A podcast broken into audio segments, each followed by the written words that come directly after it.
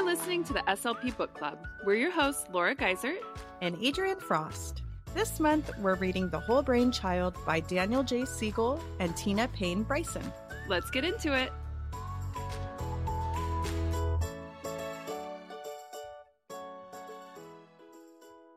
Hi, Adrianne. Hi, Laura. Welcome back to the SLP Book Club. This episode, we are doing Chapter 5 of The Whole Brain Child The United States of Me, integrating the many parts of the self. So, Adrianne, I gotta say, we're not supposed to have favorites, but I think this is my favorite chapter. I actually really liked it too. yeah, I mean, once again, it really helped me. I was thinking the whole time, I need to be able to do this. So definitely loved this one. This chapter is talking all about mind sight, which is understanding our own mind as well as understanding the mind of another. I was going to say that I feel like this chapter is really great for perspective taking, which I think as SLPs, we're always looking for more information about that. So, definitely one to pay attention to. Yeah, exactly. So, the big thing that they use to teach this concept, to teach mind sight to children, is called the wheel of awareness. So they say our mind can be pictured like a bicycle wheel with a hub in the middle and spokes radiating out toward the rim.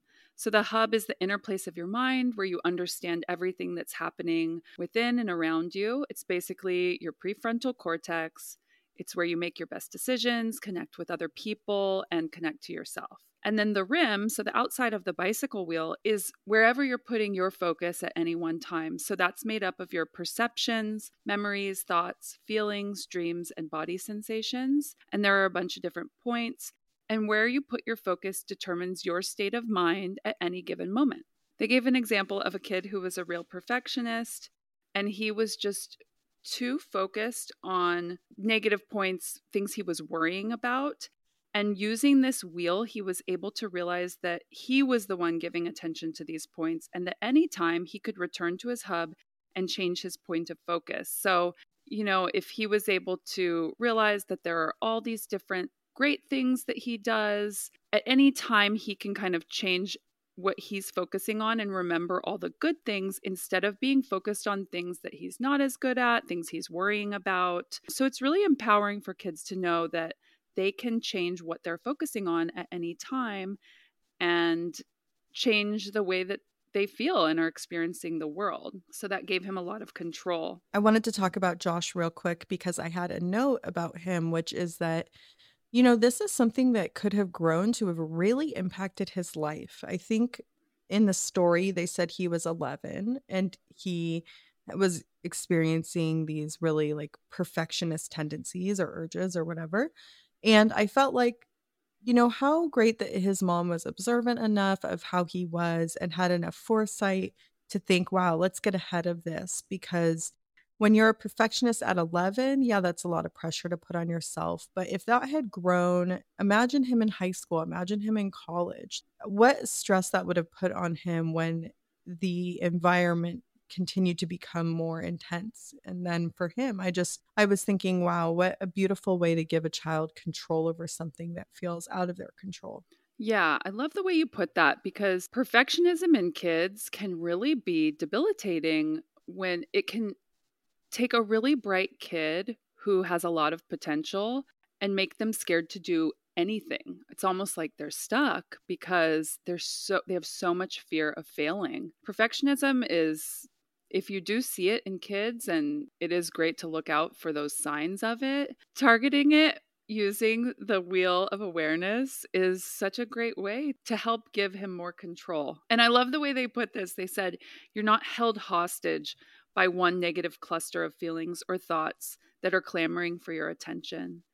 And I, when I was a kid, I developed pretty bad OCD and I did have perfectionism. And when you're a kid and a negative thought gets into your head, you can get so, so stuck. As a teenager, I had a lot of trouble sleeping, a lot of insomnia, which I eventually grew out of. But it's because when you have those negative thoughts or something you're worrying about, or even thinking back on things you already said that you're embarrassed about, things like that, it can keep you up at night. It can just take over your life. You're thinking about it so much. So, if I had had this tool when I was a child, when I was a teenager, it would have been really powerful for me to know it's me. I have control of what I think about. I don't have to let these thoughts run my mind or rule my life. Yeah, it's a total game changer. I mean, I I just think about all the kids who could really benefit from once again having a little more control over their thoughts, over how they respond to situations. And you know, that's just the thing I'm really loving about this book is how much emphasis they put on the child sort of being in control of their behavior, their thoughts, their reactions. Mm-hmm. Moving on in the chapter, they talk about distinguishing between feel and am. And so they say that when children experience a state of mind, they can end up defining themselves based on that temporary experience as opposed to understanding that it's simply how they feel at the moment. So instead of saying, I feel lonely, they can say, I am lonely. And a temporary state of mind is perceived by a child as being a permanent part of their self. This state comes to be seen as a trait that defines who they are. And they give an example of a kid struggling with homework who might see themselves as dumb because the homework is too hard for them. And parents can really help develop mindsight. So help your child see you're frustrated about struggling in this moment, but it doesn't mean that you're dumb or that you'll always have trouble. So maybe you just aren't understanding this math concept, but here's all this proof that you're really smart. Here are all these other things. You're really great at this type of math. You're really great at writing, reading. And I agree because I was thinking about how intense some academic situations can be. Like it depends on the school and it depends on, you know, if there's outside environmental pressures, like parents putting a lot of academic pressure on a child. But one of my schools that I was at was a math and science magnet school and it went all the way up to middle school. And the transition from fifth grade, which was considered elementary school, to sixth grade, which was considered middle school, was really intense for these kids. And I just saw a lot of kids who would have thrived in a normal setting, maybe an average middle school, really struggling with the academic rigor of, you know, this school that was already a magnet school and was pretty intense. And I've saw so many kids who weren't dumb, but because of the environment or because they felt they couldn't keep up, they really internalized that and it became how they saw themselves.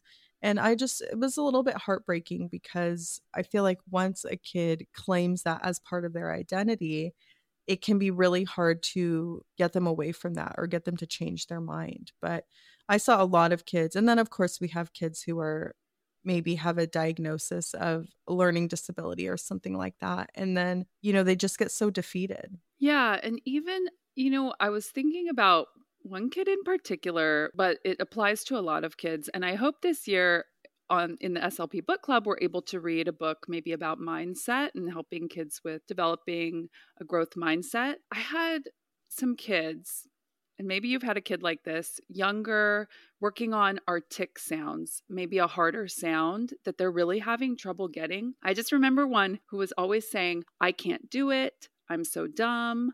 I'm stupid. You know, I, I can never do it. But he would also be the kid who, when we were playing a game, he'd say, mm. I always lose. Yeah. I'm never, it's not fair. You know, the way he saw himself, the way he saw the world, everything he focused on was negative and it was around a time when i was really reading about mindset a lot and it just really stood out to me it starts so young sometimes when you have a really fixed mindset and those are the kids that are always focused on the negative and we really as adults have to help them see you're not dumb. This is a really hard sound that you're working on. And look i heard you say it right in this word and this word and this word. Helping him see just because you're having trouble in this word doesn't mean you're not going to be able to do it if you keep working at it. So this wheel of awareness i think it's really beautiful and and it could make a big impact for kids. Even I'm talking about a kid that was in maybe first or second grade. So. Then the authors talk about the power of focused attention and how the brain can physically change in response to experiences.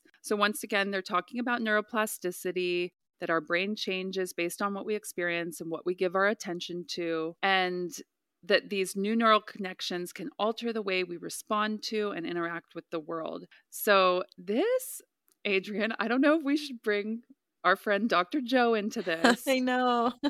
but I wrote change your personality to change your personal reality. When you focus on more positive things, you change the way you experience the world. And I know right now people are a little down on toxic positivity, but using gratitude, focusing more on the things that are going right instead of things that are going wrong it does it has a magical effect on your day. It changes everything about the way you interact with the world. Yeah absolutely. I mean it's just it is funny because you and i have been reading books lately that talk about this for adults and it's really fascinating to see it interpreted in a way that can make sense to kids when really the theory is the same right? Like we all have more control over our thoughts than we think than we know. Yeah. I was thinking, okay, you don't have to put this in, but I was thinking about Dr. Joe because of our last, the last chapter, which is talking about like, what was it? Neurons that fire together, wire together, or wire together, fire together. Yeah. And I wanted to say something, and I was like, maybe I'll leave Dr. Joe.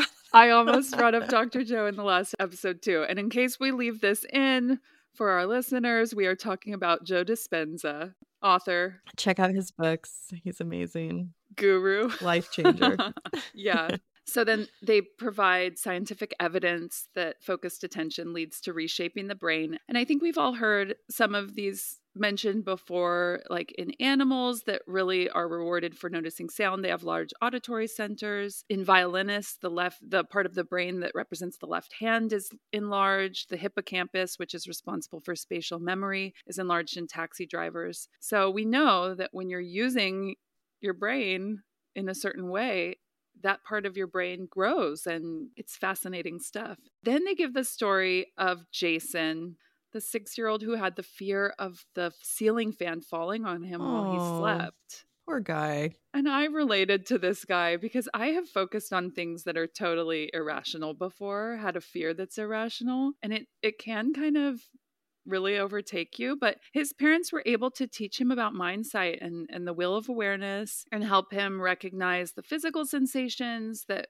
could show him that that obsession was kind of creeping in, help him focus on other rim points, use imagery to relax. You know, he was able to focus on the good things that had happened that day, even the the knowing that his parents were right there and would never let something bad happen to him and it was a real thrive moment instead of just surviving because mindsight, giving him this tool, they said if a child at six has an irrational fear of a ceiling fan falling on him, yeah. that's not going to be the last thing he focuses on like that. Right. So having that tool where he realizes I can control my thoughts, I can control what I think about at any moment is going to be really powerful for him throughout his life. My gosh. And when I was reading that, I was also thinking about all of those kids especially again, our friends who are on the spectrum that can develop these obsessive thoughts. I mean, I had a student who had so much fear around it was a girl who had so much fear around her mom's safety that she just like would not stop ruminating on something horrible happening to her mom and it became like a thing where you know the school psych had to be involved and we had to come up with strategies to help her feel close to her mom and i just saw it really taking over and i feel like if she had had something like this you know the mind sight wheel would have been really helpful for her but now we know and so think that's all we can do is move forward. But there's always kids on your caseload that could benefit from something like this. Yeah. We have a whole brain strategy. We have two whole brain strategies in this chapter. The first is letting the clouds of emotions roll by, teaching that feelings come and go which is a great reminder for kids, especially kids who have trouble differentiating between I feel versus I am. Teach kids feelings are temporary, they change just like the weather, they come and go, they roll by. And you will not feel this way forever. So I'm not dumb. I just feel dumb right now, which I hope we're not having to say too much. And then our next whole brain strategy, number nine, is to sift. SIFT stands for sensations, images, feelings, and thoughts. And I really love this anytime it, they kind of tell you you could just use this anytime with your kids, not necessarily even when they're really focused on something negative or something they're worried about. It's kind of just a good little tool to be using to keep kids aware of what's going on inside themselves. So, focusing on sensations means what's going on in your body. Are you hungry? Are you tired? Are you tense? Do you feel butterflies in your stomach? Just becoming aware of how your body feels and then images could be things like memories, whatever pictures you see in your head. It could be nightmares or dreams or things you've imagined, feelings. Obviously, teaching children to recognize complex feelings and emotions. So instead of just good or bad, helping teach kids that there's a full spectrum of emotions. So maybe if something happens and the kid says, I feel sad, you could say, Oh, yeah, you're right. If that happened to me, I'd be feeling disappointed, hurt, let down. Right. Yeah. You know, kind of giving them more words to describe how they feel. There's more than just good, bad, sad. And then thoughts are more left brain than feelings. So, what we think about, what we tell ourselves, the way we narrate our lives. So, this is teaching kids to pay attention to the thoughts that are going through their head and teaching them also that they don't always have to listen to or believe the thoughts in their head. You can even teach them to argue with negative thoughts. So they give an example of a kid saying, Oh, I got sunburn. I'm so stupid for not putting on sunscreen. And then you kind of say, Lots of kids forget to put on sunscreen sometimes. It happens. You know, just just reframing things so that they know that the way they feel now is not representative of who they are. I was actually thinking about the SIFT acronym. And when I was reading, I was thinking, wow, you know, this could be so helpful if things feel like they're getting a little wonky in the speech room or during a session.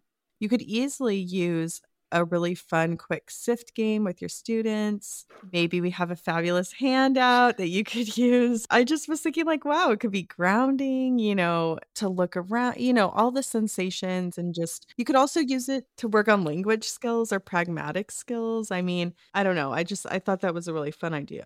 Yeah, when I was reading this chapter, ideas for handouts and visuals kept coming into my head because, yeah, I think that in the speech room, it could be helpful to take a sift break where we just all say one sensation we're feeling. I'm hungry. I'm, you know, we all say an image that we have in our head. So I did create some visuals for sift i have a emotion like a little how are you feeling thing with lots of different emotions oh that's so cute i have a body sensations visual where you can talk about what you hear, what you see, what something you smell, you know, like all these different sensations. An images visual for helping think about the pictures that are in your oh head, oh gosh, and then a little Laura, thoughts one. Fabulous. So I do have all these visuals we created for our Patreon Aww. members. You can go on there right now and get those because it is kind of a helpful tool. It can be used in the speech room in a lot of different ways. This might just be the one thing you're missing from your SLP toolbox, which is something to just help everybody refocus, get everybody back on board, sort of ground them, recenter, and then maybe you would get like 10 more minutes of productive work that you might not have gotten otherwise. Yeah, because the SIFT process really helps integrate the brain. You're pulling images and feelings from the right brain, sensations and feelings from the lower brain, and then you're putting it all together with the thoughts that you're having having in your left brain. So, this is just the theme of the whole book. You're helping kids think about things and use their brain in an integrated way, growing these skills. Laura, I really also like our emotions handout that's going to be on our Patreon